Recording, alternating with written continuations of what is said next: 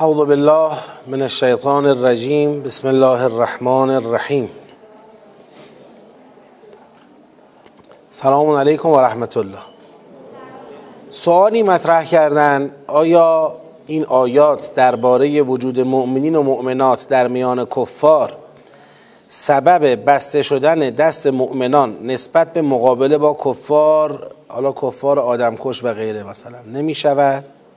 بعد مثالی زدن براش و میگن در این صورت محکوم به شکست خواهیم شد، چرا که دچار انفعال خواهیم شد. جواب این سوال به نظرم روشنه. اول اینکه سوره 48 سوره فتح برادر دوقلوی سوره مبارکه محمد صلی الله علیه و آله و سلم، یعنی پایه سوره 47 که سوره چی بود؟ دعوت به قتال با کفاری که مانع راه خدا هستند. سوره 48 یا سوره فتح مثل یک در واقع اضافه کردن یک روی کرده، میخواد بگه آقا روی کرده اسلام در دعوت به قتال چشم بسته زدن نیست. روی کرده اسلام در مسئله قتال اینه که تا جای ممکن مؤمن از کافر چی بشه؟ جدا بشه، مبادا به دلیل یا به سبب قتل کفار مؤمنان بیگناه کشته بشن. و حالا چند بار گفته ما در سوره فتح مسلمین در چه موضعی بودن؟ غلبه، قدرت، در موضع انفعال نیست، صلح منفعلانه نیست که سوال شما دربارش جا داشته باشه. شما در جایی که میتونی پیروز بشی، میتونی بزنی و پیروز بشی، اما نمیزنی تا افرادی که در جامعه مقابل در شرف ایمان هستند فرصت پیدا کنن، ایمانشون رو اظهار کنن، فرصت پیدا کنن به مسلمین پیوند بخورن و خون بیگناهان ریخته نشه. این هیچ ربطی به این نداره که دست مسلمین در مقابله با کفار بخواد چی بشه؟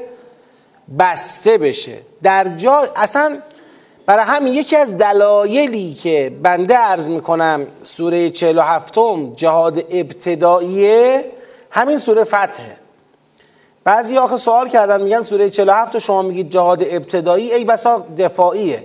حالا البته ما اونجا توضیح دادیم که جهاد ابتدایی در ذاتش دفاعیه، اگر او صد عن سبیل الله نکند ما کاری به کار او نداریم، در حقیقت دفاعه، ولی یه دفاع فعاله، یعنی ما به او حمله میکنیم که چرا راه خدا را بستی، ولو که او الان به ما به ظاهر حمله ای نکرده باشه، ما میگیم چرا راه خدا را بستی.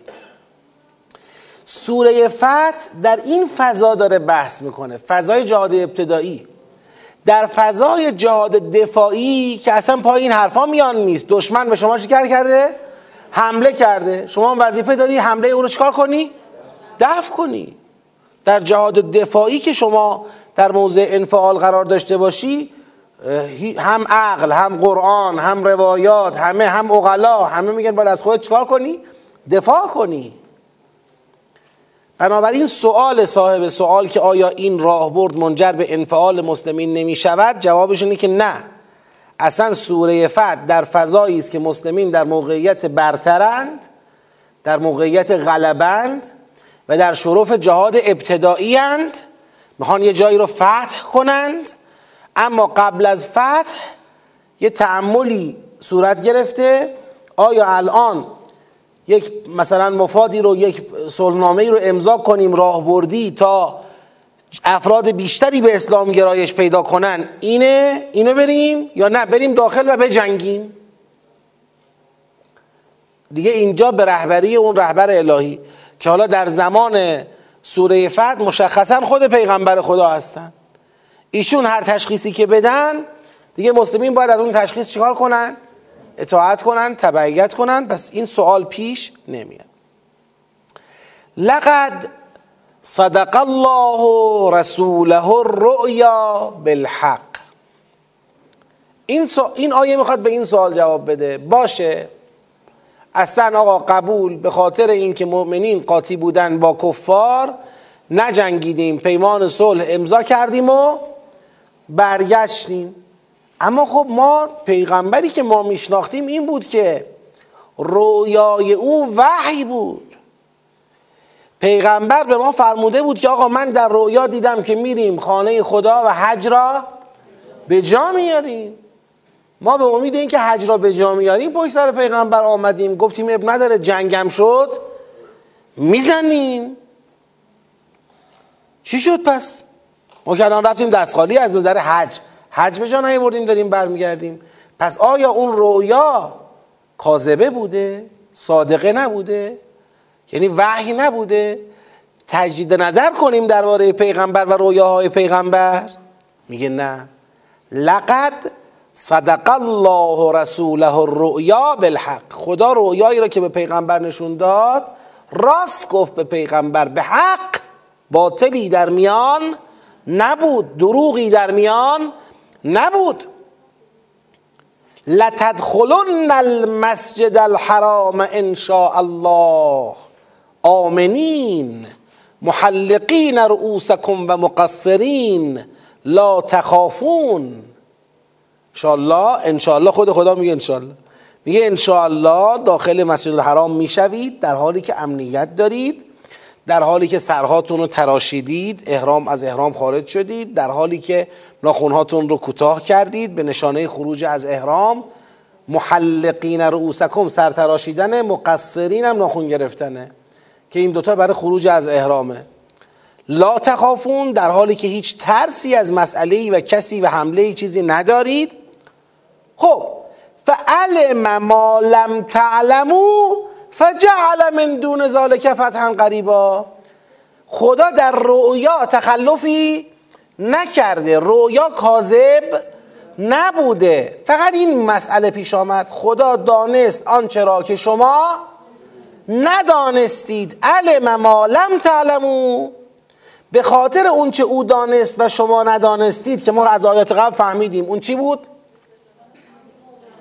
به خاطر اینکه مردان و زنان مؤمن ناشناخته کشته نشوند، به خاطر این موضوع فجعل من دون ذالک، قبل از این فتح اصلی که دخول به مسجد الحرام است، جعل من دون ذالک فتحا قریبا، یه فتح نزدیک قبل اون قرار داد. این فتح نزدیک همون مغانمه، همون منجر به مغانم شد، همون فتحی که نشون دهنده امتیاز گرفتن کیا بود؟ مؤمنین بود که مؤمنین در این صلح امتیاز گرفتند. فجعل من دون ذالک فتحا قریبا. هو الذی، این خدا کسی است که ارسل رسوله بالهدی و دین الحق، پیغمبرش را با هدایت و دین حق فرستاد.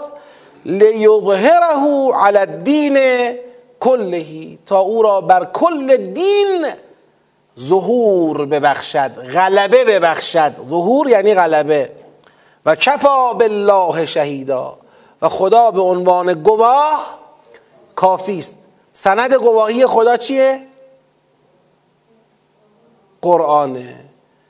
یعنی همین قرآنی که دست پیغمبره شاهد گواه بودن خداست بر این که او رسولی است که به حق فرستاده شده تا بر کل دین غلبه داده بشه. کفا بالله شهیدا این نیستش که همین که خدا میدونه بسه، دیگه لازم نکرده شما بدونید. همین که خدا شاهده بسه، دیگه لازم نیست شما شاهد باشید.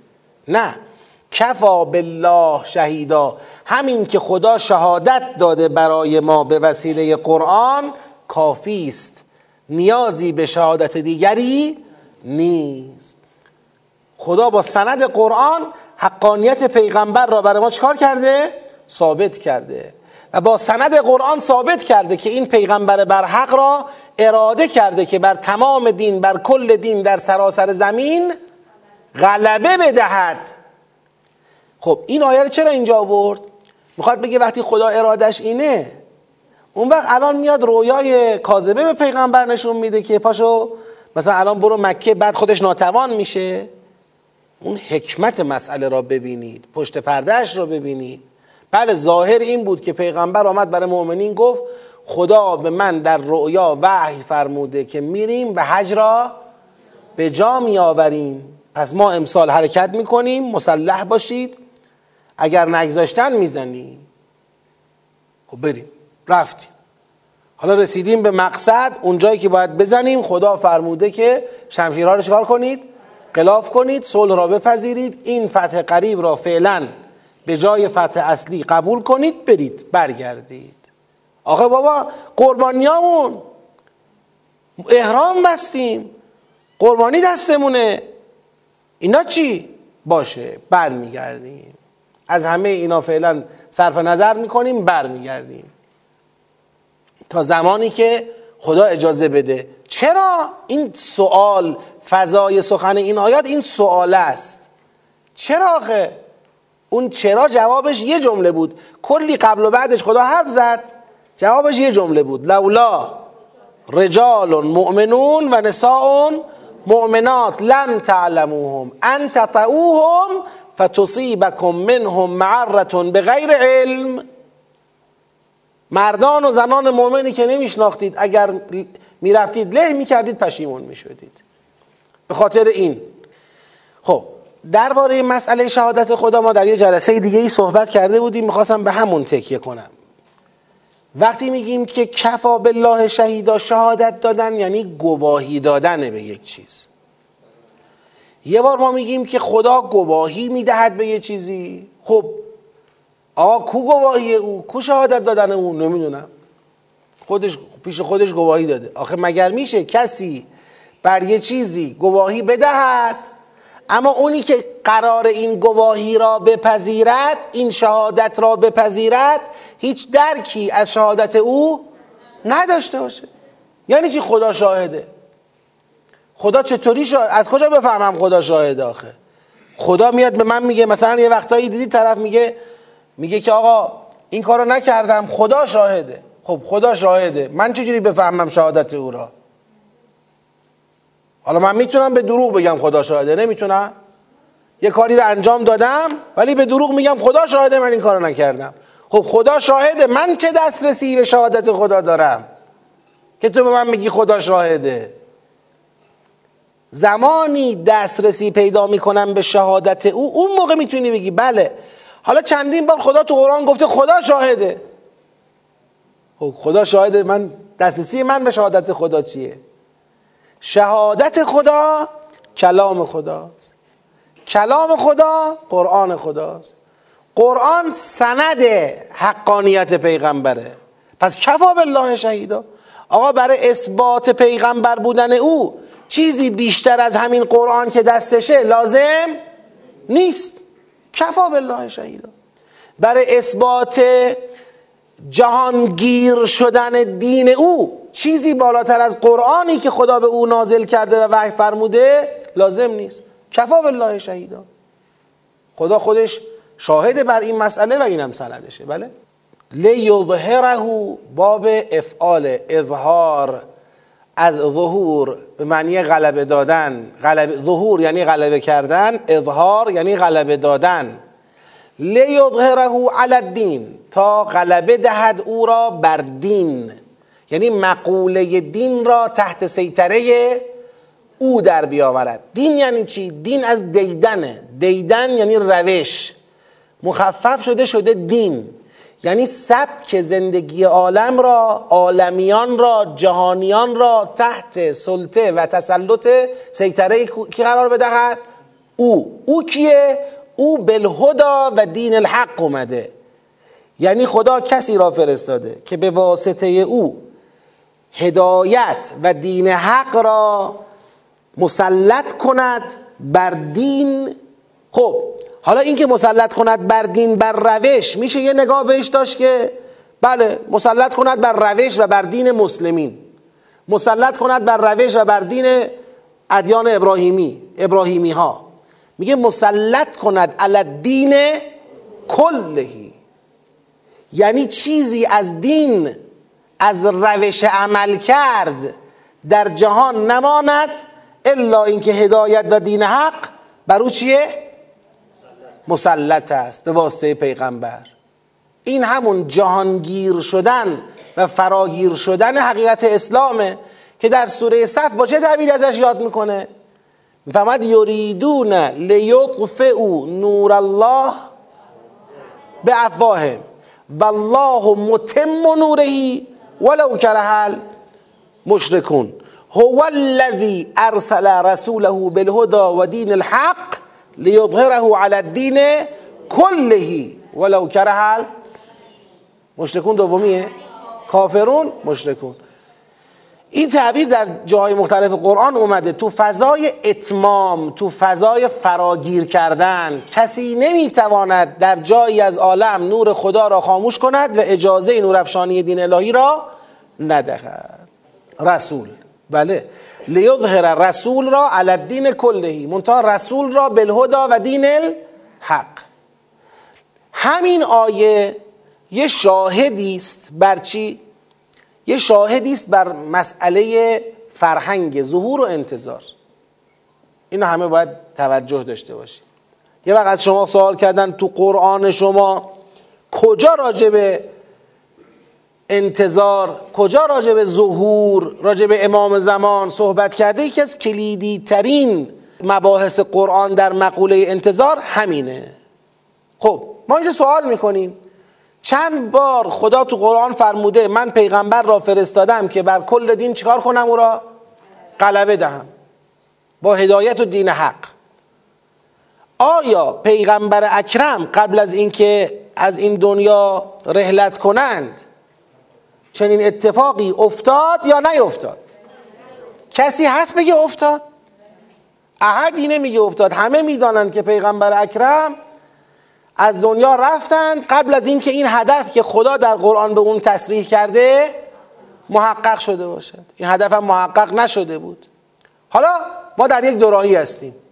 یا باید بگیم نعوذ بالله خدا یه چیزی گفت اما نتوانست، یا باید بگیم خدا گفت اما نتوانست. اشتباه گفته بود. این آیات رو از قرآن پاک کنیم. فکر میکرد میشه، دید نمیشه، نشد. حالا دیگه خدا خودش هم پشیمون شده، اما دیگه قرآن اینجوری چاپ میشه دیگه، کاریش نمیشه کرد. والله اگر میتونه سجده نظر کنه این آیه ها رو از قرآن چیکار میکرد؟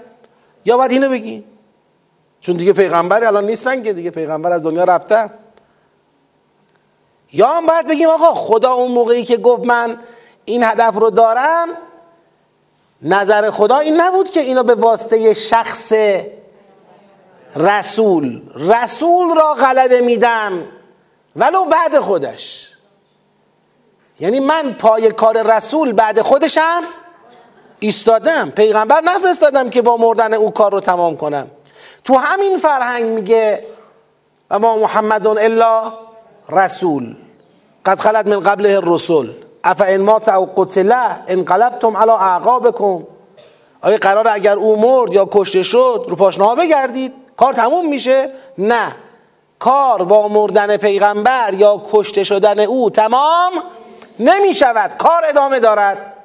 این یعنی انتظار ظهور که ما منتظرش هستیم. بعضیا تو ذهنشون اینه ظهور در مقابل خفا. امام زمان مخفیه، ما میخوایم چی بشه؟ ظاهر بشه، آشکار بشه.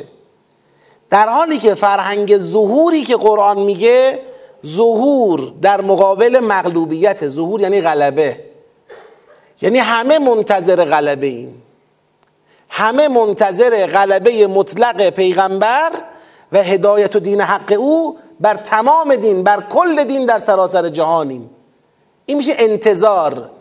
پس انتظار از کی شروع شده؟ از بعثت. از همون وقتی که خدا پیغمبر رو مبعوث کرده انتظار آغاز شده، همه منتظر ظهوریم.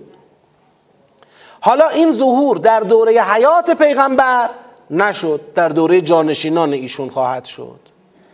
اینجاست که ما عرض میکنم در یکی از جلسات تدبر بود، حالا به یه بیان دیگر سوره حدید همینطوره دیگه. سوره حدید چی میفرماید خدا؟ فرماید که لقد ارسلنا رسولنا بالبینات و انزلنا معهم الکتاب و المیزان لیقوم الناس بالقسط و انزلنا الحدید فیه بأس شدید و منافع للناس ولیعلم الله من ینصره و رسوله بالغیب. آقا پیغمبران مأمور عدالتن، خدا میخواد ببینه کیا حاضرن پیغمبران رو کمک کنن. بعد میگه در طول تاریخ نشد، زمان نوح نشد، زمان ابراهیم علیه السلام نشد، زمان انبیاء بعدی نشد، زمان عیسی علیه السلام هم حتی نشد. بعد میگه مؤمنین الان نوبت شماست. در یک جمعی گفتم این رو قبلا، حدود در واقع اساتید حوزه و دانشگاه اهل سنت بودن، حدود 180 نفر. حالا به یه مناسبت اینا رو جمع کرده بودن در یک جایی صحبت بشه باهاشون. اونجا از ما خواستن، دیدن که خب ما قرآن رو میگیم خیلی مثلا به شأن نزول و اینا ورود نمی کنیم، گفتن خب این شاید مناسب تر باشه. حالا اتفاقی گفتن شما، من اونجا سوره حدید گفتم، گفته بودنم به هیچ وجه وارد مباحث اختلافی بگید نشوید، یعنی صحبت سختی بود. صحبت تمام شد، گفتم که خب حالا خدا که میگه ارسل رسوله بالهدی و دین الحق لیظهره علی الدین کله، اونجا هم که میگه بنا بوده عدالت برپا بشه به دست پیغمبران، که هممون میدونیم تا پیغمبر بوده نشده، این هم که اتفاق نیفتاده. حالا چیکار کنیم؟ سوال کردن حالا چیکار کنیم؟ الان این هدفی را که خدا میخواسته به واسطه پیغمبر محقق کنه، آیا از جنس پیغمبر جایگزین و جانشین آدم میخواد؟ نمیخواد. یعنی مثلا پیغمبر موضوعیتی توش نداره یا داره؟ پیغمبر حق داره بگه بعد من کی باشه؟ نداره. چجوریه؟ یه کاری بنا بوده انجام بشه درباره خود پیغمبر، نیمه تمام مونده.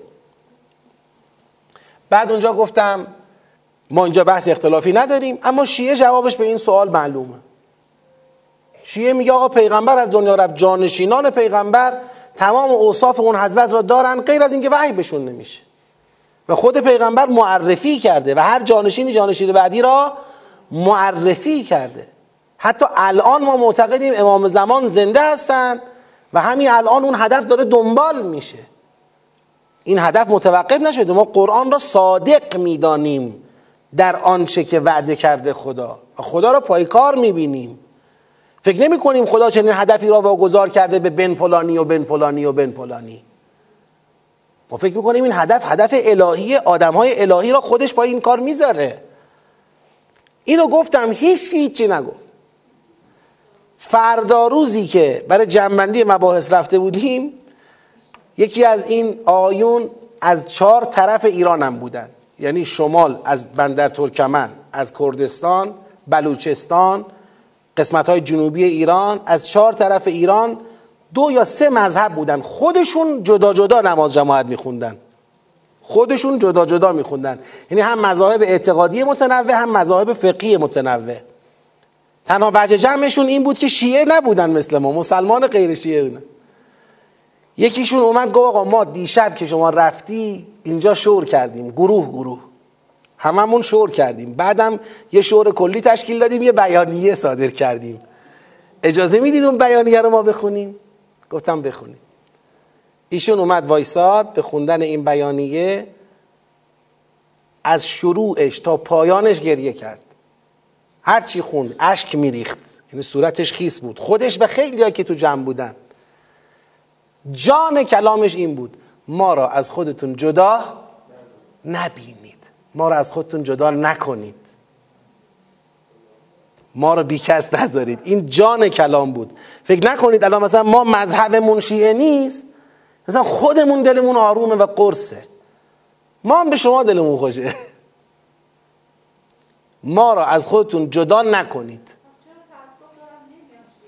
خب اون یه بحث بعدیه. اینقدر ملاحظات پیچیده اجتماعی وجود داره که به این سادگی این اتفاقا نمیفته. خیلی از اینها متوجهند، منصفینشون، حالا نمیخوایم بگیم همه اینطورن، بالاخره تو اونا هم هستن منصفینی، کسانی که میدونن آقا بالاخره این قرآن اگر فرهنگ ولایت و امامت زمینه قرآن نباشه، چه اینکه خود قرآن این رو داده تاکید میکنه، اگر این فرهنگ در کنار قرآن دیده نشود، قرآن یک موزه است. یه موزه است. الان اون خواهرمون میپرسه این آیات در زمان ما مصداقش چیه؟ در زمان ما مصداقش اینه که به رهبری امام زمان شروع کنیم به فتوحات و بعد در راستای فتوحات بخوریم به دوراهی‌هایی مثل سوره فتح. کار که تمام نشده که، مگه هنوز اون هدفه مگه محقق شد؟ هو الذی ارسل رسوله بالهدی و دین الحق لیظهره علی الدین کله، مگه محقق شد؟ که حالا ما چشم، که حالا ما در جلسه قبلم اشاره کردم به این موضوع، ما افتخار میکنیم به اینکه در زمانی زیست میکنیم، زندگی میکنیم که عالم بصیری مثل امام امت رحمت الله علیه، شادی روح امام یک صلوات بفرستید،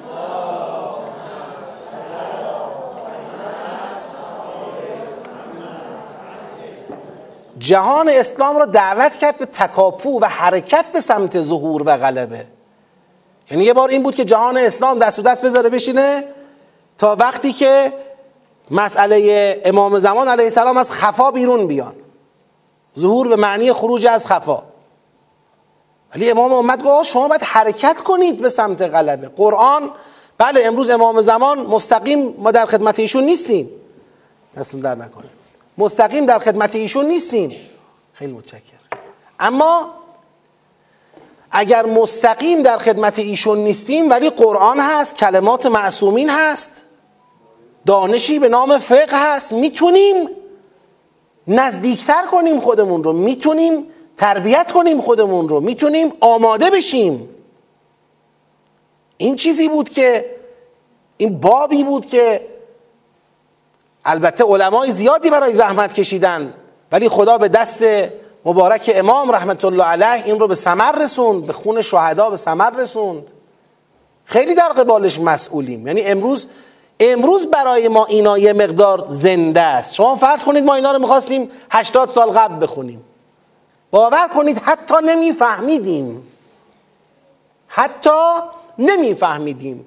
بنده خیلی از چیزایی که حالا بعضی وقتا ادعی میگن که چطور تا حالا کسی نفهمیده حالا شماها دارید میفهمید، بعضی چیزا رو میگم آقا بالاخره الان انقلاب شده، اسلام در جایگاه حاکمیت قرار گرفته، میخواد تازه کم کم خودشو بازیابی کنه.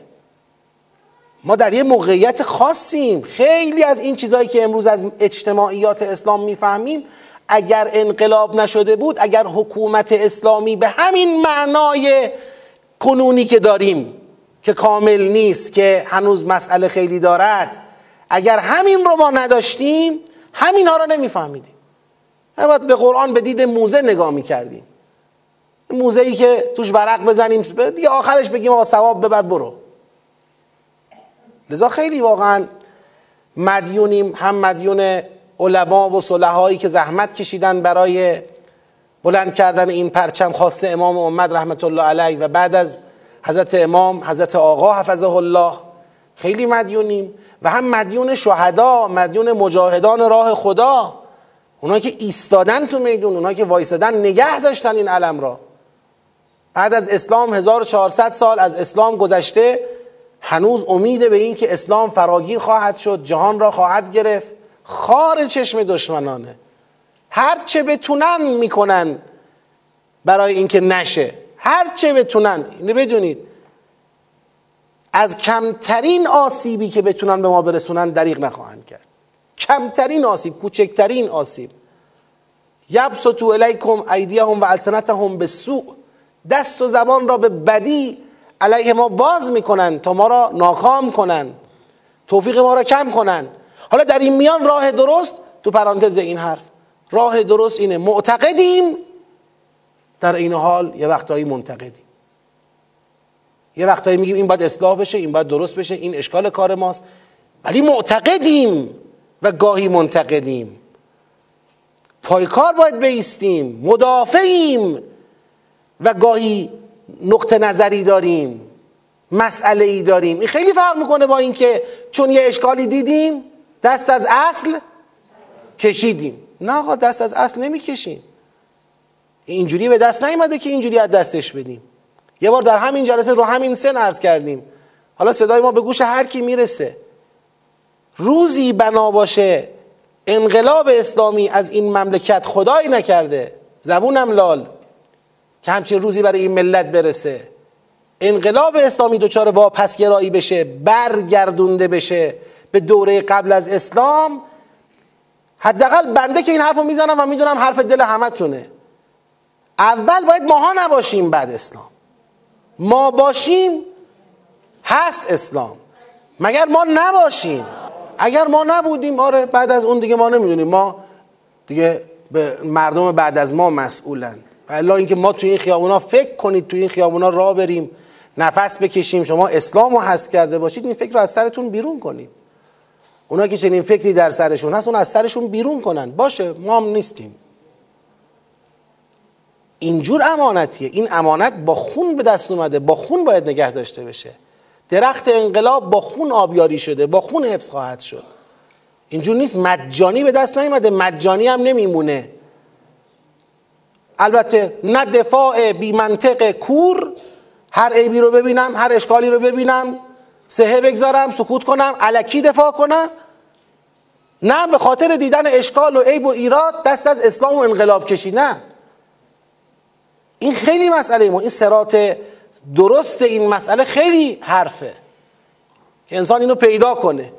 و الا دفاع کور امروز جواب میده، امروز دهن مخالف رو میبنده، دهن منتقد رو میبنده، ولی اشکال رو برطرف نمیکنه. خب فردا روزی این اشکال دو مرتبه کار دست ما میده، دو مرتبه مشکل برای ما میتراشه، دو مرتبه چرخ اسلامه که سخت میچرخه. نه، باید انسان بالاخره حق رو ببینه، حق رو بگه، جانب انصاف رو رعایت بکنه، در عین حال با در طریق روشن آگاهی، آگاهی قرآنی. قرآن کتاب راهبردی، کتاب اجتماعی اسلامه.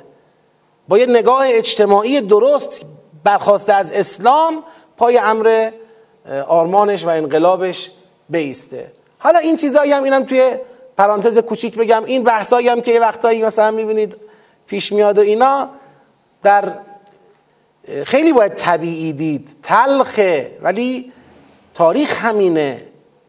خیلی باید طبیعی دید، پیش میاد دیگه، مگر دشمن از پا نشسته؟ او کار میکنه، او تلاش میکنه با نفوذ در بین ما، تلاش میکنه با محدودسازی ما، با تحریم ما، به هر شکلی شده ما رو خسته کنه دیگه.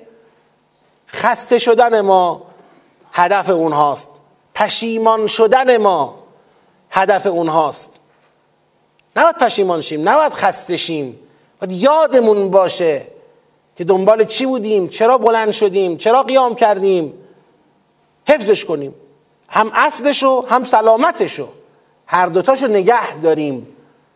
واپسگرایی، عقب نشینی مطلقا ممنوعه. افئن مات او قتل انقلبتم علی اعقابکم. آیا قرار برگردید رو پاشنه‌ها؟ حالا هنوز خدا آزمایش‌های سخت‌تری از ما نگرفته. این آزمایش‌هایی که می‌بینید آزمایش‌های آسونیه.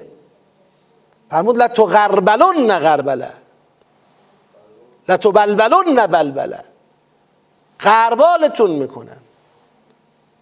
هر کسی نمیتونه وایسه، هر کسی نمیتونه بمونه، کار سخته. ام حسبتم ان تدخلوا الجنه ولما یأتکم مثل الذین خلو من قبلکم مستهم البأساء والضراء وزلزلوا حتی یقول الرسول والذین معه متی نصر الله. فکر کردی همینطوری میرید بهشت؟ قبل از اینکه مانند گذشتگان آزمونهای سخت پس بدید. آزمونهای سخت داره این راه.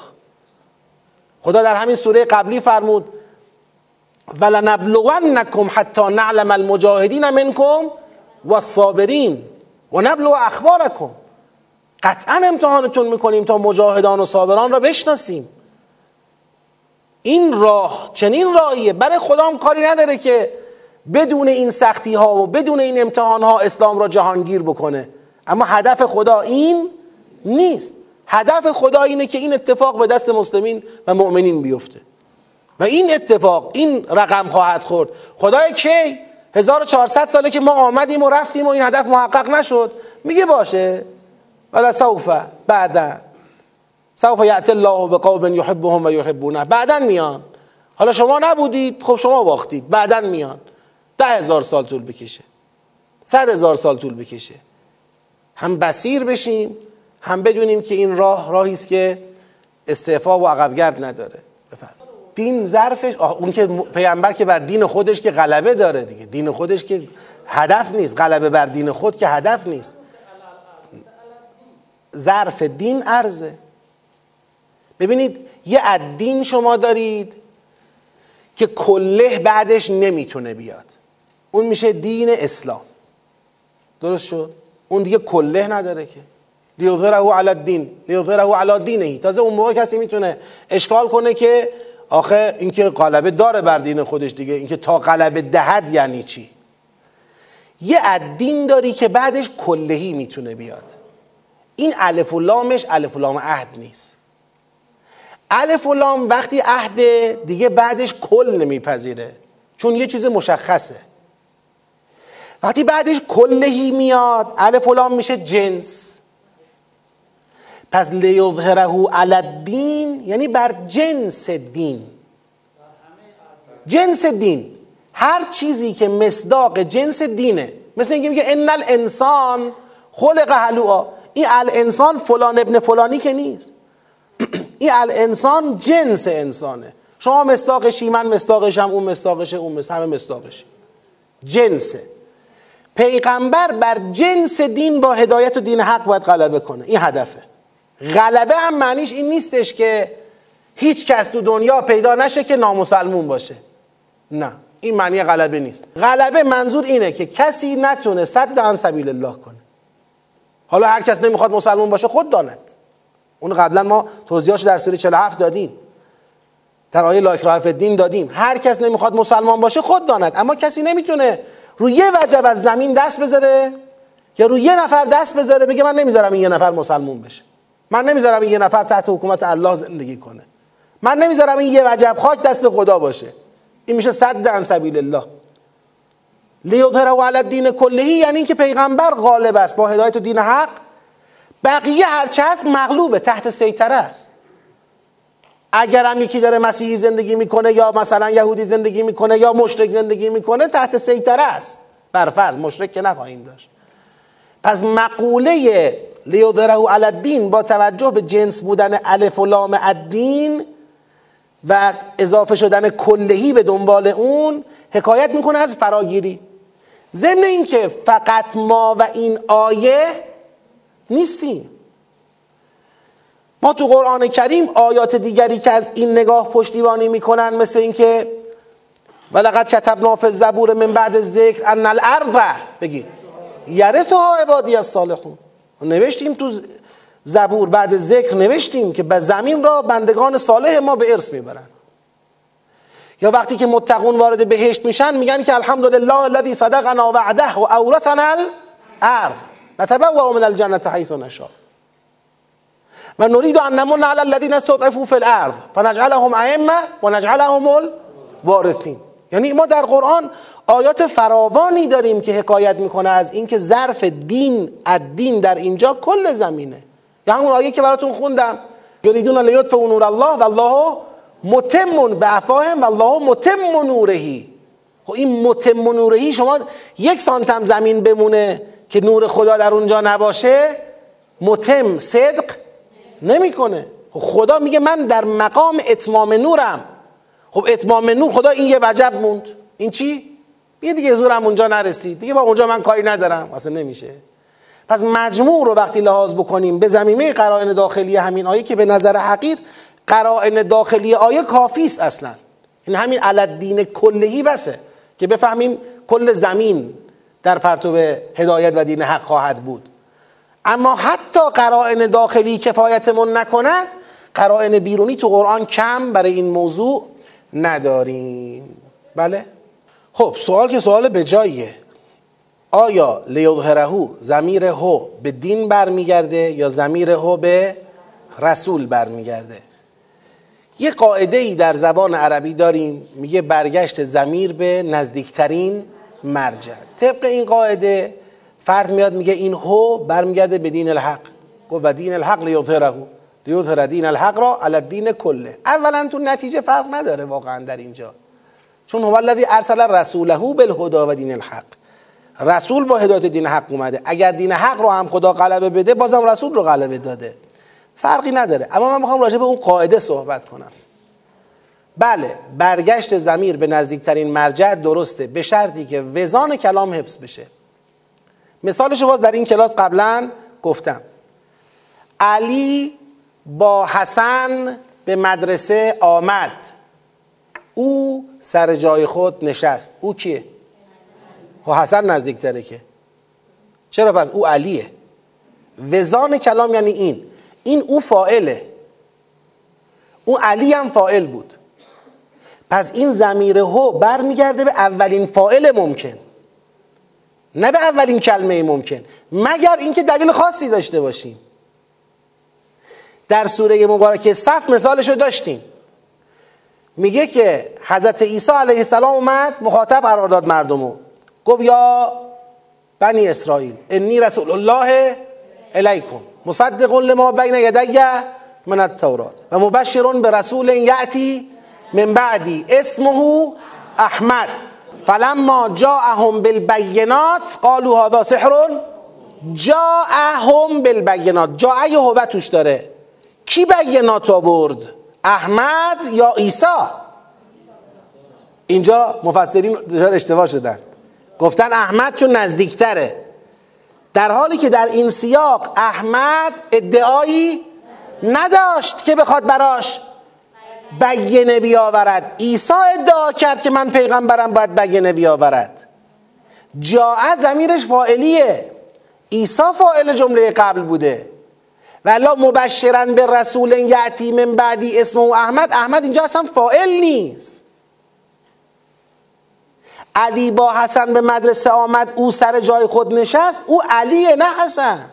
خب حالا در اینجا خدا رسولش را فرستاد، رسولش را، رسول در چه جایگاهیه؟ مفعول به، منصوب، مفعول به. لیظهره، خود در چه جایگاهیه؟ مفعول به، حفظ بزن. اوغلا اینجوری میگن، الان من اینو فارسیشو بگم شما قبول میکنید. خدا رسولش را با هدایت و دین حق فرستاد تا او را بر تمام دین غلبه دهد. او را شما خیال میکنید دین حق؟ همه میفهمن رسول، راجع به رسول داریم حرف میزنیم، نه راجع به دین حق. این نگاه حفظ وزان در برگشت ضمیر خیلی مسائل رو تو قرآن حل میکنه. خیلی جاها برگشت ضمیرهای اشتباه داریم به خاطر اینکه یک قاعده رو لحاظ میکنیم، قاعده برگشتن به نزدیکترین مرجع ممکن، اما قاعده مهمتری را که حفظ وزان کلامه اون را رعایت نمیکنیم. بله؟ نه اون که علتش نیست، جار و مجرور متعلق به رسول درسته، این علت ولی برگشتن به رسول نیست، چون دین الحق هم ذیل همون ارسله است دیگه. ارسل رسوله بالهدى و دین الحق، همش به ارسله میخوره. آره. خب محمدون رسول الله، اللهم صل علی محمد و آل محمد و عجل فرج. هر قد عشق پیغمبر تو دلتونه بلند صلوات بفرستید، اللهم صل علی محمد و آل محمد و عجل فرجهم. پس این روش های مده ها جواب میده مصطفی. والذین معه اشداء علی الکفار رحماء بینهم تراهم رکعا سجدا یبتغون فضلا من الله و رضوانا سیماهم فی وجوههم من اثر السجود ذلک مثلهم فی التورات و مثلهم فی الانجیل كزرع اخرج شطأه فآزره فاستغلظ فاستوى على سوقه یعجب الزراع لیغیظ بهم الکفار بعد الله الذين آمنوا وعملوا الصالحات منهم مغفرة وأجرا عظيما. یه جمله همون جمله اوله که محمد رسول خداست، اللهم صل علی محمد و آل محمد و عجل فرجهم. این تلیعه این آیه است. ایشون رسول خداست. خیلی.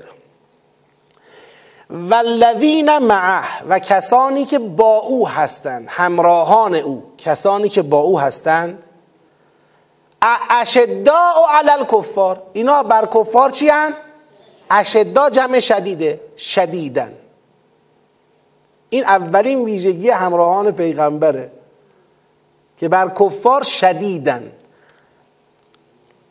این خصلتی که بعضی از ما با کفار اتفاقا چی هستیم؟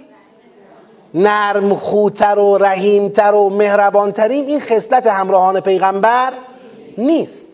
اشداء علی الکفار، با کفار ما سر روی خوش نداریم. حالا یه بار داریم اسلام رو تبلیغ میکنیم، این کفار روبرو هم کفار صد عن سبیل الله کننده و غیره نیستند. آقا از اصول تبلیغ یکیش گشاده روحیه فلان، این بحث رو نمیخواد به چالش بکشه، اون جای خود. نه، در اتخاذ موضع در قبال جریان کفر، در قبال کافرانی که ما باشون درگیریم سر اسلام، صد عن سبیل الله هند، اشداء علی الکفار، در مقابل اونا شدید، سخت، جدی، محکم، مستحکم. رحما و بینهم، بین خودشون اما رحما. رحما جمع چیه؟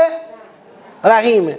باز این خصلتی که بعضیا بین خودمون شدید اللحنن، شدید الخلقن، شدید الموضعند، اینم عجیبه. اینم از اون خصلت‌هایی نیست که به اطرافیان پیغمبر بخوره. حالا نگاه بکنید، جالبه، ما کسانی رو داریم وقتی پای مثلا مقوله تعامل، ارتباط با گروه ها، با جریان ها، با چیزای دیگه میاد، با روی گشاده چی میکنن؟ بیانیه صادر میکنن. وقتی پای همدلی یعنی ارتباط با یکدیگر میاد، سختترین مواضع و طرد کننده ترین مواضع رو میگیرن. یعنی مثلا فرض کنید، البته ربطی به این آیه نداره این حرفی که میخوام بزنم، مثلا میگیم آقا وحدت، این در وحدت با مذهب دیگر میفته جلو، وحدت با مذهب دیگر بیانیه صادر میکنه. تو مذهب خودش یکی یه حرفی با او متفاوت میزنه، اما چی؟ به سخت‌ترین شکلی او رو طرد میکنه، دفع میکنه. این که خدا آمده روی این دوتا خصلت دست گذاشته، چون انسان غریزتاً، نمیدونم چه شکلیه، انسان از نظر غریزی و داخلی با اونی که مرز روشن داره، مثل اینکه میخواد همش خودشو به او چکار کنه؟ نزدیک کنه. با اینی که مرزی نداره و در پیونده، انگار میخواد همش این از خودش. حالا برای که ثابت کنم غریزیه، ببخشید دیگه، مثال دیگه، ثابت کنم غریزیه این مسئله. مادره الان رفته مثلا یه جایی مهمونیه یا یه جایی توی مدرسه، یه بچه‌ای داره جفتک میندازه. خب یه جوری با حوصله، یه جوری با مهر و محبت با این بچه رفتار میکنه، کسی ندونه این مادر تو خونش چه شکلیه، میگه چیه؟ خوش به حاله بچه هاش. چقدر عزیز دلم، بیا بشین، آروم باش، چه بچه خوبی، چه بچه نازی. حالا بچه خودش باشه یعنی بچه خودش باشه دیگه، کمترین کاری که میکنه از اون پایین خلاصه بیشکوری چیزی میگیره به پدرش مش میده. بابا این که بچه خودته به مهر و محبت سزاوارتره، این که بچه خودته، خودتو به این بیشتر مهر و محبت باید بکنی تا اون بچه بیگانه که بیرونه. این چه جوریه آدم؟ یعنی نمیدونم این کجای مغز آدمه، یه چیز خاصیه.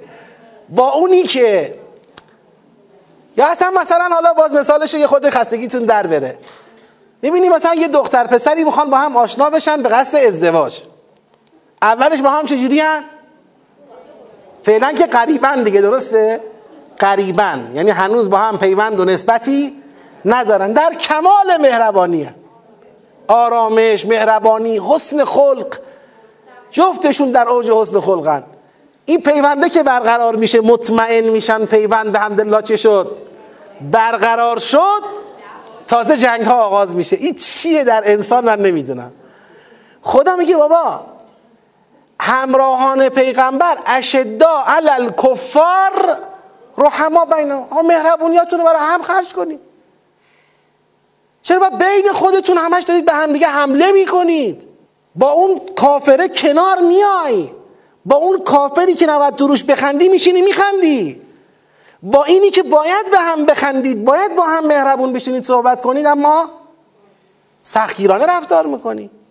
این خیلی مهمه به نظر من. این دوتا واژه، این دوتا کلید، کلیدهای تربیتی مهمیه. یعنی جامعه مؤمنان به پیغمبر این دوتا اصل رو یاد بگیرن بردن، یعنی دیگه فتوحات راهش باز میشه.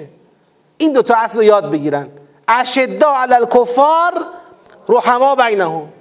حالا این اشداء علی الکفار رحما بینهم یه عقبه ای دارد. اون عقبه چیه؟ تراهم رکعا سجدا یبتغون فضلا من الله و رضوانا. اینا رو میبینی رکوع کنندگانند، رکعا سجده کنندگانند، سجدن. چرا رکوع سجده میکنن؟ یبتغون فضلا من الله و رضوانا، دنبال فضلی از جانب خدا آورده، دست آورد، میخوان خدا دستشون رو پر کنه، و رضوان الهی. اینا دنبال رضوان الهی هن، میخوان خدا را از خودشون راضی کنن. پس کسانی میتوانند رحماء بینهم، اشداء علی الکفار رحماء بینهم باشند که قبلش عقبش چی باشه؟ دنبال کسب رضای خدا باشند. تراهم رکعا سجدا یبتغون فضلا من الله و رضوانا. حالا این رکعا سجدا یبتغون فضلا من الله و رضوانا چقدر؟ میگه سیماهم فی وجوههم من اثر السجود. سیما علامت، نشانه اونا اینه، نشانه و علامت اونا اینه که فی وجوههم، در چهره‌های ایشان، من اثر سجود، حالتی از اثر سجده را میبینی. آقا حالتی از اثر سجده آیا فیزیکی داره میگه؟ شاید. اما اگر فیزیکی میخواست بگه اینجوری میگفت، میگفت سیماهم فی وجوههم اثر السجود، در چهره‌هایشون اثر سجده بود. اون وقت میگفتیم این سیاهی پیشونی رو داره میگه، یا تعفیر و بالجبین، خاکمال بودن پیشونیش رو داره میگه. اما میگه سیماهم فی وجوههم من اثر سجود، یعنی از اثر سجود یه چیزی تو چهرهشون میبینی. این مبهمش کرده، معین نمیکنه چی میبینی. اینی که میبینی سیاهی جای مهر رو پیشانیشه، اینی که میبینی خاکی بودن پیشانیشه، اینی که میبینی نورانیتشه، اینی که میبینی ملاحت اوست، اینی که میبینی نجابت اوست، اینی که میبینی تواضع اوست، اینی که میبینی منصف بودن. چی داری میبینی تو چهرش؟ میگه طوری هستن که نگاهشون میکنی معلومه اینا بندگان خدا، اینا در مقابل خدا سجده میکنن. این پیداست، این تو چهره هاشون پیداست. بله، سیما یعنی علامت. سیما و اسم از یه ماده‌اند. علامت، علامتشون این است که در چهره‌هایشان حالتی است از اثر سجود. یعنی شما اثر سجود رو در چهره‌هاشون میتونی متوجه بشی. اینم دقت بکنید دیگه. حالا خداوند وقتی اینا رو اینطور توصیف میکنه، درک همین مطلب که سیماهم فی وجوههم من اثر سجود، باز خود این یک درجه از قابلیت رو میخواد. یعنی خود این یه چشم بالاخره بیداری میخواد، آره، که متوجه بشه، اون حالت رو بگیره، اون درک رو پیدا کنه. تا اینجا که آمد میگه ذالک مثلهم فی التورات. از کجا به بعد؟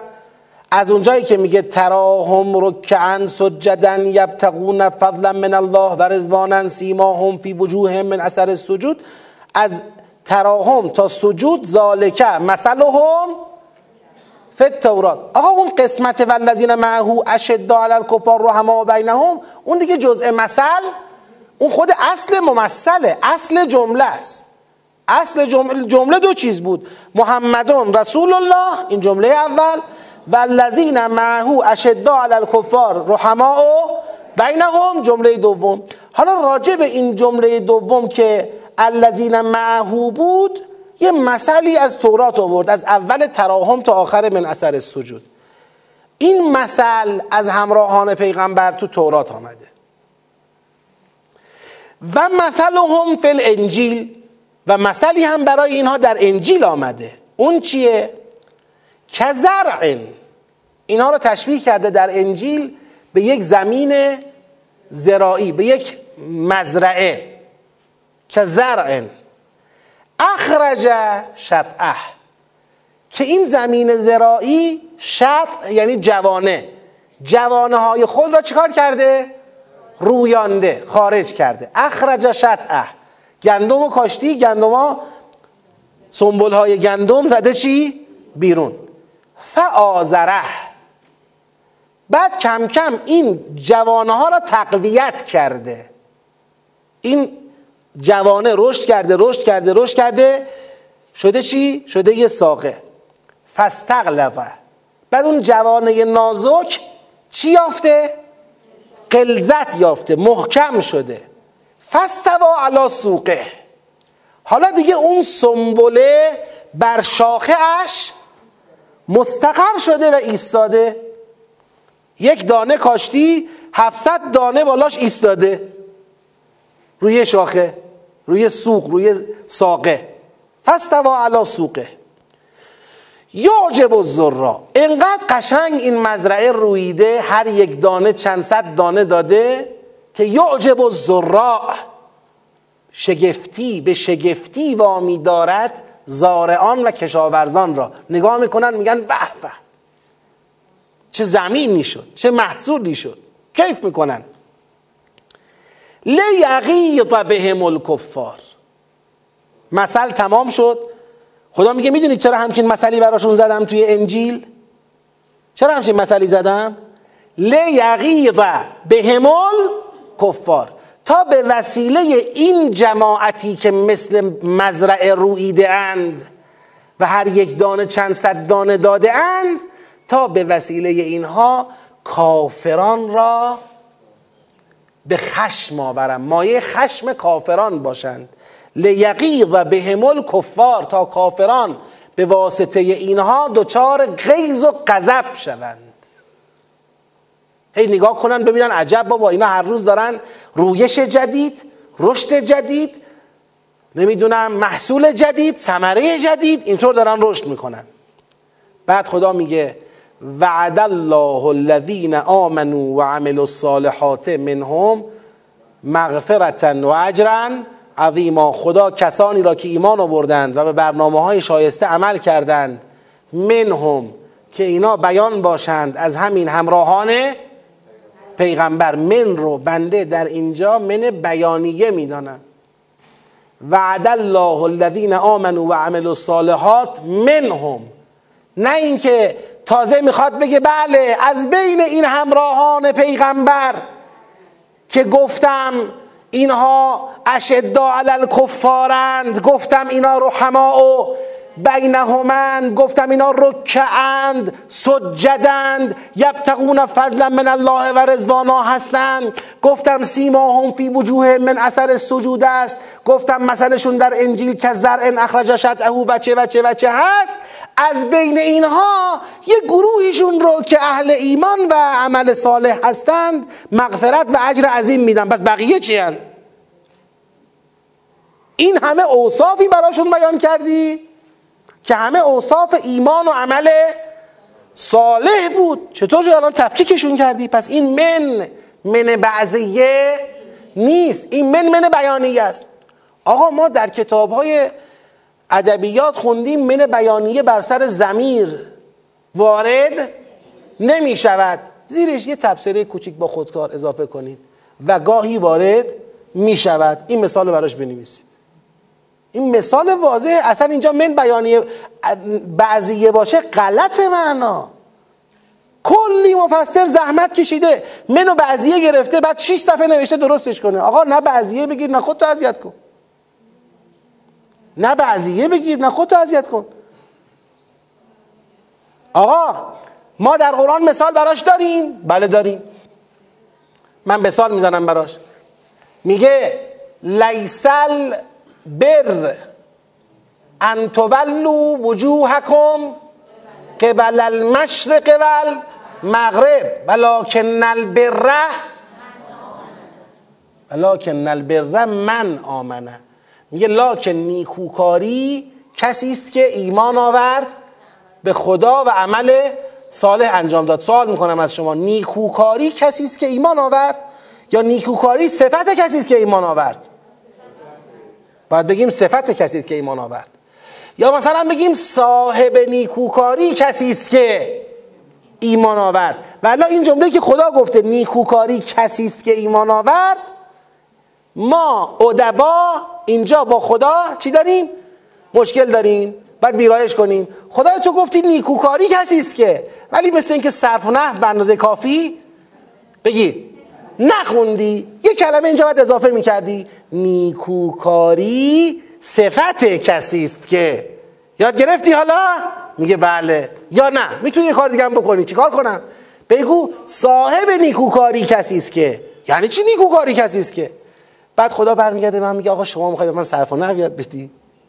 من بخوام بگم نیکوکاری خود این آدمه چجوری بگم؟ این آدم خودش نیکوکاریه، من اینو چجوری بگم؟ مگر ما در زبان عربی نداریم در قسمت مبالغه؟ مگه نمیخونیم؟ مگه شما توی نمیدونم ادبیات فقط صرف و نحو دارید؟ تو ادبیات علاوه بر صرف و نحو معانی بیان هم داری. معانی بیان چیه؟ میگه آقا علیون عادلون، یعنی علی عادل است. حالا میخوام بگم علی خیلی خیلی عادل است، چی میگم؟ علیون عدلون. خب حالا اینجا بگم علیون صاحب و عدلن، یا علی خود عدله. اینکه خود عدله میخوام تعریف رو ببرم به اوج برسونم. نیکوکاری همین آدمه، هیچ چی نمیخواد بهش اضافه کنی کم کنی. یا خدا در قرآن میفرماد که آی مؤمنان، در سوره طلاقه میفرماید که قد انزلنا الیکم ذکرا رسولا یتلو علیکم. میگه به سوی شما ذکری نازل کردیم. بعد ذکر چیه؟ رسوله. برو نگاه کن مفسرها اینجا چه کار کردن. آقا رسول که ذکر نمیشه، ذکر نازل کردیم رسولا یعنی تالی ذکری نازل کردیم رسولا. یه تالی اینجا درست کنیم، یه قاری اینجا درست کنیم. هیچی نمیخواد. خدا بخواد بگه ذکر خود پیغمبره چجوری بگه؟ حالا در اینجا خدا بخواد بگه الذین آمنوا و عملوا الصالحات همین افراد هستند، اینو چجوری بگه؟ نمیخواد بگه بعضی از ایراز، میخواد بگه آقا دنبال الذین آمنوا و عملوا الصالحات نگرد الا همینان. وعد الله الذین آمنوا و عملوا الصالحات منهم، که بیان باشند از همینا، مغفرتا و اجرا عظیما. خدا به اینا مغفرت و اجری عظیم را وعده فرمود. خب این آیه هم تمام مفاهیم سوره فتح تمام شد. اگه سوالی نیست تو این چند دقیقه باقی مانده، لااقل یه قدم کوچیک برای سیاق بریم جلو. چی؟ اونایی که میخوان من رو توجیه بکنن، یکی از بیانهاشون همینه که بگن این با توجه به اینکه بعداً اینا تغییر روش میدن، پس اینجا گفته من هم، یعنی آقا همینا به دو گروه تقسیم خواهند شد. یه گروه اهل ایمان و عمل صالح، یه گروه اونایی که بعدن از ایمان و عمل صالح چی میشن؟ خارج میشن. بنده عرض میکنم این ملاحظه مناسب با مقام آیه نیست. مقام آیه بالفعله، راجب الان داره حرف میزنه. معلومه که اگر بعدن کسی از ایمان در رفت، ما یه وقت توهم نخواهیم کرد که بله این یه زمانی مؤمن بوده، چرا جایزه شده میدید؟ اون علت اینه. ببینید کسانی که نمیتونن من را بیانیه بگیرن، به یه شکلی درستش میکنن. ولی الان اینجا جای اشاره به آینده که نیست. میگه آقا یه پیغمبر داریم، یه همراهان پیغمبر. همراهان پیغمبر این ویژگی ها رو دارن. بعد این ویژگی ها هیچ اشاره‌ای هم به آینده احتمالی بعضی از همراهان پیغمبر که ممکنه یه روز از این ویژگی ها خارج بشن نمیکنه. حالا میخواد جایزه اینا رو بده، تو مقام جایزه نمیاد تفکیک کنه. اونایی که این ویژگی ها را دارند این جایزه رو هم میبرند. حالا هر کسی این ویژگی ها را نداشت، خب خود به خود از این جایزه محرومه دیگه، نیازی به بعضیه گرفتن من نداره. بفرمایید ما یک اصلاح فرمولی، یک جواب. اصلاح فرمولی فنی اون چیه؟ ما قرار نیست از معارف بیرونی در قرآن به نتیجه برسیم. یه بهتر هست بهتر نیستی تو ذهنمون داریم، بعد با اون بهتر هست ذهنیمون بیایم سراغ قرآن، یا با اون بهتر نیست ذهنیمون بیایم سراغ قرآن. قرار است از قرآن برسیم به این معرفت ها. پس من اینجا به قاعده نگاه میکنم. بله یه وقتی هست شما به یه قاعده‌ای توجه میکنی، نتیجه یه چیزی میشود که این نتیجه در جای دیگر قرآن به صراحت چی شده؟ بگید نفی شده. بله من اینجا دست از قاعده و ظاهر برمیدارم که یه حرفی را به قرآن نسبت ندم که خودش قبول نداشته باشه. مثل مثال جلسه قبلی گفت و تسبحوه بکرة و اصیلا. گفتیم تسبحوه کیه؟ طبق قاعده پیغمبر. خب ما میگیم بهتر نیست خدا باشه، ما بهتر هست بهتر نیست و ما تعیین نمی کنیم. خدا میگه پیغمبر رو تسبیح کنید. اگه شما میگی نه پیغمبر را نمیشه تسبیح کرد، قرآن اینو قبول نداره، خب این آیش کو؟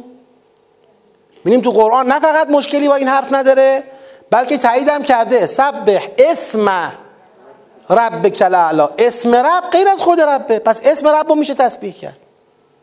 پیغمبر اسم ربم نیست، حالا رب نیست، اسم ربم نیست، اسم اعظم پروردگاره. یعنی چی اسم پروردگار نیست؟ اسم اعظم خداست پیغمبر، بزرگترین اسم خداست. پس چه اشکال داره که تسبحوه پیغمبر باشه؟ خب پس اصلاح فنی من این شد، از قاعده به نتیجه برسیم نه از نتیجه به قاعده. این یک. اما آیا قرآن کریم با این نتیجه‌ای که ما گرفتیم پیغمبر را غلبه بدهد مشکلی داره؟ جواب عرض می‌کنم خیر. در جلسه قبلم اشاره شد، در قرآن چندین جا چندین بار خدا پیغمبر را به عنوان شخصیت منحصر به فرد جهان اسلام که هیچ وقت هیچ کی جایگزین ایشون نمیشه، هر کی بعد پیغمبر میاد این ادامه راه پیغمبره و در واقع عنوان حقوقی پیغمبر محفوظه، شخص حقیقیش رفت. آقا انا اعطیناک الکوثر، حالا پیغمبر نیست. انا فتحنا لک فتحا مبینا، پیغمبر نیست. انا ارسلناک شاهدا و مبشرا و نذیرا، خب پیغمبر نیست. قرآن پر از حرفایی که مصداقش کیه؟ پیغمبره. و قرآن میخواد بگه پیغمبر با مردنش یا کشته شدنش تمام نمیشود، ادامه دار است، یه حقیقت جاری است. خب این معرفت رو به پیغمبر میده. پس ما، حالا من از شما سوال میکنم، بهتر نیست که بگوییم، البته طبق قاعده، بهتر نیست که بگوییم لیظهره، خود پیغمبر است که خدا غلبه میدهد و خود پیغمبر یک حقیقت جاری است که اگر روزی به حیات ظاهری در بین ما نیست اما حیات معنویش بین ما هیچ وقت پایان ندارد. حالا این حیات معنوی پیغمبر در بین ما تجسم پیدا میکنه در فرزند او امام زمان علیه السلام باشه، تجسم پیدا میکنه در فرزند او امام حسین علیه السلام باشه. یعنی این به نظرم مناسبه. بله خب یک تابلویی رو به تصویر کشیده، یکی رو در جایگاه رهبری، یک عده‌ای رو در جایگاه پیروی. او رسول خداست که حسابش روشنه، رسول خداست با تمام حرفایی که راجع به رسول خدا تو قرآن زده شده. اما شما که میخواید معیت با رسول خدا داشته باشید، شما باید این اوصاف رو داشته باشید. حالا شاهد دیگری از عرض بندم همینه. الان از شما سوال میکنم، این آیه گفت پیغمبر اینه، الذین معه اینن، بنده امروز 1400 سال بعد از پیغمبر خودم رو جز الذین معه سعی بکنم قرار بدم یا اصلا تموم شده؟ این یه مثال از حرفی که گفتم پیغمبر در قرآن جاریه، پیغمبر در قرآن تمام نمیشه. خب اگر قرار باشه با ظاهر آیه رو نگاه کنم میگه والذین معه، پیغمبرم که چی شد؟ بگید از دنیا رفت. پس این آیه ویترینه، میگه اون موقع ها یادش بخیر، اون وقتا دیگه. الان چجوری برای من میشه الگو؟ چطور من الان خودم رو الذین مع رسول الله ببینم؟ خب دیگه این معیت پس داره با رسول خدا اتفاق میفته از طریق دین. یعنی من میتونم طبق این آیه بگم سعی خواهم کرد این اوصاف را در خودم به وجود بیارم تا جزء الذین معه باشم. فردای قیامت این معیت جلوه خواهد کرد. فقط اصحاب پیغمبر که همزمان با ایشون زیست میکردن نیستن که معهوند، ممکنه یکی 1000 سال بعد بوده اما معهوه. بله بله، اعجاب در واقع خوش آمدنه، منتها همه جا اینجور نیست. یعنی یه جاهایی هستش که این حالت ممکنه توش نباشه. خود شگفت تعجب کردن از یک چیز هم میتونه باشه، ولی نوعاً تو استعمالات اعجاب خوشایند هم وجود داره. بله. حالا من تعمدی در این مسئله نداشتم که مثلا از اون معنی لغت رسیده باشم به حقیقت. به لحاظ مصداقی تو عرف ما کلمه اون کاربردی رو که تو قرآن داره تو عرف ما نداره. تو عرف ما واژه مصطلح جایگزینش حقیقته، ولی در فرهنگ قرآن نه، در فرهنگ قرآن کلمه خودش یک بار داره. مثلا حضرت عیسی رو میگه کلمت الله، آیات و نشانه های خدا رو میگه کلمت الله هن. هر چیزی که در عالم حقیقت سهمی دارد بهش میگه کلمت الله. باز تو این قسمت جا برای مطالعه بیشتر هم وجود داره. حالا انشاءالله در جلسه آینده سیاق شناسی و جنبندی سیاق های سوره فتح رو داریم. لطفاً در خصوص این سوره دقت مضاعف در سیاق شناسی ها بکنید. من الان دارم فکر میکنم به این موضوع که آیا چون یه تغییراتی برای سیاق شناسی این سوره مد نظر بنده است نسبت به اونچه در کتابه، دارم فکر میکنم که آیا اون تغییرات رو در این جلسه بگم، یعنی اون آخرین ورژن رو از سیاق شناسی سوره ارائه بدم، یا همونی که در کتابه رو بگم با تغییراتش بگم.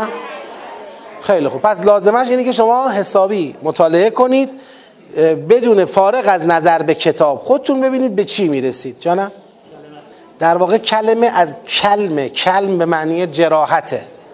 وقتی جراحت ایجاد میکنی در یک چیزی مثل اینکه اون ظاهر میشه، بازش میکنی، آشکارش میکنی، بله زیاد میشن. بله، یعنی با این رویکرد اشداء علی الکفار رحما بینهمی که اینا دارن و داریم مسئلهشو میزنیم، اینا رو به گسترش میرن، تقویت میشن. آزرهو فاستغلظ فاستوى علی سوقه، روی پا می ایستن. این که برعکس باید بشه. اینی که شما میگید مال وقتیه که این همه بخوره به در واقع الذین آمنوا و عملوا الصالحات، اما مفعول وعده دیگه اینا نباشن. بعد اینجوری بگه، بعد بگه وعد الله وعدهم الله من الذین آمنوا و عملوا الصالحات، نه اینکه بگه وعد الله الذین آمنوا و عملوا الصالحات منهم، چون در این حالت مثل اینکه اون الذین معه میشه عام، الذین آمنوا و عملوا الصالحات میشه یه بعضی از اون عام، در حالی که شما میخواید برعکس بگید اون نمیشه. نه دیگه، اون برعکسه نمیشه، اون تعبیر شما برای اون شکلیش میکنه که اونا عامن، الذین معه عامه، الذین آمنو جزءشه، زیر مجموعشه.